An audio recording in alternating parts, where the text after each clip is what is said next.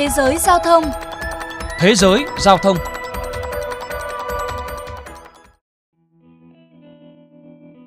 Theo Reuters, vào ngày 2 tháng 11 vừa qua, hai ứng dụng gọi xe Uber và Lyft đã đồng ý chi trả 328 triệu đô la Mỹ để giải quyết cuộc điều tra kéo dài nhiều năm của Văn phòng Tổng trưởng lý bang New York đối với hai công ty này. Đây được coi là vụ dàn xếp hành vi đánh cắp tiền lương lớn nhất trong lịch sử Văn phòng Tổng trưởng lý bang New York. Theo đó, Tổng trưởng lý bang New York, bà Letitia James cho biết, cụ thể Uber sẽ chi trả 290 triệu đô la Mỹ và Lyft sẽ trả 38 triệu đô la Mỹ. Các tài xế của Uber và Lyft cũng sẽ được đảm bảo mức lương tối thiểu theo giờ và nghỉ ốm có lương. Ông Andrew Greenblatt, Giám đốc Bộ phận Chính sách, Hiệp hội Tài xế Độc lập New York chia sẻ. Đây là một khởi đầu tốt. Những thỏa thuận này sẽ giúp cho các tài xế có thêm thu nhập, đồng thời cho họ một vài phúc lợi như hưởng lương tối thiểu, hỗ trợ nghỉ ốm v.v. Tuy nhiên, điều quan trọng nhất mà các tài xế mong muốn là được thành lập công đoàn. Đây là điều chưa được cho phép trong luật liên bang. Do đó, chúng tôi vẫn còn một chặng đường dài ở phía trước. Theo các thỏa thuận dàn xếp, tài xế bên ngoài thành phố New York sẽ nhận được tối thiểu 26 đô la Mỹ mỗi giờ cho các chuyến đi và nghỉ ốm. Tiền lương tối thiểu này đã được điều chỉnh hàng năm theo lạm phát.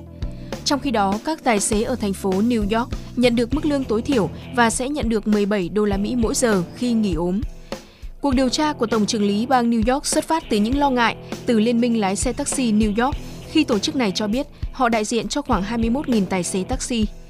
Đã có nhiều cáo buộc cho rằng Uber và Lyft đã thu không đúng một số khoản thuế và phí từ các tài xế ở New York thay vì hành khách. Cũng theo bà Letitia James, Uber và Lyft đã khấu trừ không đúng thuế bán hàng và phí cho quỹ bồi thường cho người lao động từ khoản thanh toán cho tài xế, trong khi lẽ ra hành khách phải trả các khoản thuế và phí đó. Các cáo buộc vi phạm đối với Uber xảy ra từ tháng 11 năm 2024 đến tháng 5 năm 2017, trong khi Lyft cũng dính cáo buộc tương tự từ tháng 10 năm 2015 đến tháng 7 năm 2017. Ông Andrew Greenblatt cho biết. Về lý thuyết, trên mỗi chuyến xe, hành khách phải chi trả một khoản phí để dùng cho bảo hiểm bồi thường tai nạn lao động cho các tài xế. Tuy nhiên, trong nhiều năm, Uber và Lyft đã lấy số tiền này từ túi của tài xế thay vì khách hàng và cho rằng mình không làm gì sai, nhưng giờ họ đã phải đồng ý chi trả số tiền này. Uber và Lyft từ lâu đã bảo vệ quan điểm của mình trước những cáo buộc trên toàn nước Mỹ rằng họ đối xử không công bằng đối với tài xế mà nhiều trong các tài xế là người nhập cư, không được trả lương và hưởng phúc lợi, bao gồm cả việc từ chối coi họ là nhân viên. Cả hai nền tảng gọi xe đều khẳng định nhiều tài xế của họ thích làm việc như những nhà thầu độc lập. Được biết, hơn 100.000 tài xế hiện nay và trước đây tại bang New York đủ điều kiện được hưởng lợi từ các thỏa thuận dàn xếp. Theo Reuters, phản hồi trước thông tin này, cả Uber và Lyft đều phủ nhận hành vi sai trái và gọi việc dàn xếp của họ là thắng lợi cho các tài xế. Đại diện của Uber nhận định rằng thỏa thuận dàn xếp của hãng đã giúp giải quyết vấn đề xác định tài xế và sẽ là hình mẫu cho các bang khác. Được biết, các khoản thanh toán cho tài xế chưa bằng 1% doanh thu hàng năm của Uber và Lyft.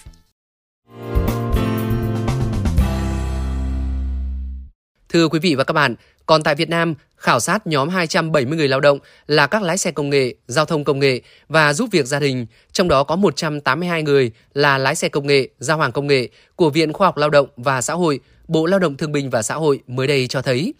Do đặc thù công việc, nhóm lái xe, giao hàng công nghệ phải đối mặt với áp lực cường độ làm việc cao, tai nạn lao động, nguy cơ bị lạm dụng, quấy rối, cướp giật. Hầu hết thì họ đều bị kiểm soát về thu nhập, lịch trình làm việc. Về phúc lợi, hầu hết người lao động không có hỗ trợ tiền ăn, chế độ nghỉ phép, khám sức khỏe định kỳ, thưởng lễ hay Tết. Người lao động chủ yếu nhận hai chế độ chính là tiền thưởng, hoa hồng, thưởng do làm vượt định mức và thưởng từ khách hàng. Mới đây, Quốc hội thảo luận tại hội trường về dự luật bảo hiểm xã hội sửa đổi.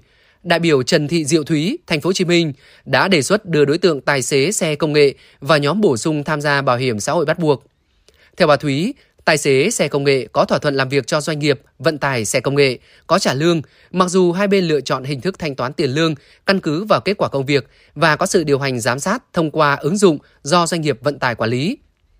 Do đó, các đối tượng này cần được hưởng chính sách hỗ trợ tạo việc làm và bổ sung vào nhóm đối tượng tham gia bảo hiểm xã hội, bảo hiểm thất nghiệp, bảo hiểm y tế nhằm ứng phó với rủi ro. Còn theo anh Đức Trung, một tài xế công nghệ, anh cho rằng việc đóng bảo hiểm xã hội bắt buộc lúc này với bản thân là điều khó khăn, hy vọng nhận được sự trợ giúp từ doanh nghiệp và nhà nước. Chạy xe giờ chỉ có mua bảo hiểm xe máy để khỏi bị bắt thôi. Nói chung vấn đề là chi phí của bọn em bây giờ đi làm rất là ít, rất là khó khăn, cho nên nếu mà đóng bảo hiểm cái thời điểm này thì nó quá là khó. Thật ra là công ty mà hỗ trợ như các doanh nghiệp hay nhà nước về thêm tiền thì đóng bảo hiểm thì bọn em cũng đóng thôi, không có vấn đề gì cả. Còn nếu mà thời điểm hiện tại thì thật sự là đóng nó khó quá, nó không có khả năng. Đến đây chuyên mục Thế giới Giao thông xin được khép lại. Hẹn gặp lại quý vị và các bạn ở những chuyên mục tiếp theo.